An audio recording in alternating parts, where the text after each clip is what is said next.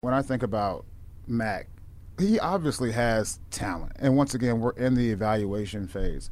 I will say with that, you know, the confidence of a player is very fragile, especially this these players now. Like I'm an old man or something like that. yeah. But confidence goes a long way, and, and honestly, as I continue to evaluate, uh, as we continue to evaluate as a coaching staff, like we'll we'll see. But you you know these guys can play football. Like they're here for a reason. It's not like it's not like we went over you know to Brockton High School and just pulled some people over here, right? Yeah. It, these these guys are players, and at the end of the day, there has to be a shared vision. There has to be, you know, the players have to really feel like they are being heard. They have to feel like they have some stake in the game plan. So if it doesn't go right, you know, the accountability piece starts to show up.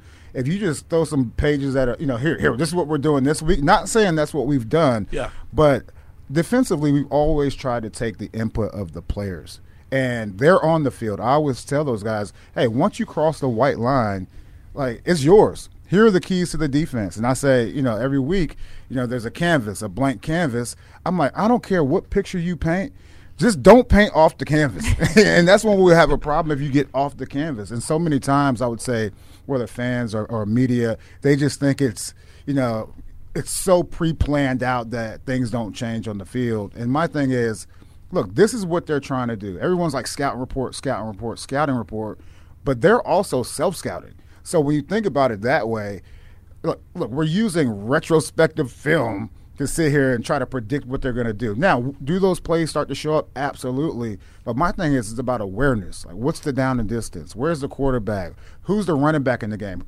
Those things are more. What's the score? Those things are more important to uh, for a football player, right? So he can anticipate what's going on. It's not.